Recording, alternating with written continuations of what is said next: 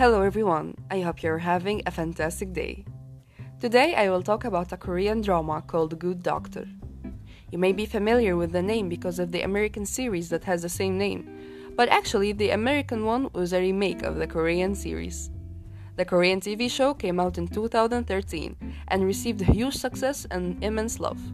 The storyline showed the life of an autistic doctor from an abusive father and poverty as a young kid to hardships while being a student, and finally to his work as a pediatrician, trying to prove his ability as a doctor. The drama is an emotional roller coaster that will make you laugh and cry at the same time. What also made the drama stand out so much was the lead actor, who portrayed an autistic person with special talent so well. The actor said in later interviews that he had to interact with a person with the same case for a year to know how he communicates.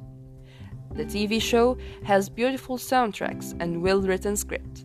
It was rated 8.1 on IMDb and 9.6 on Viki. You can find it with English subtitles on Facebook and Viki. That's all for today. Thank you so much for listening.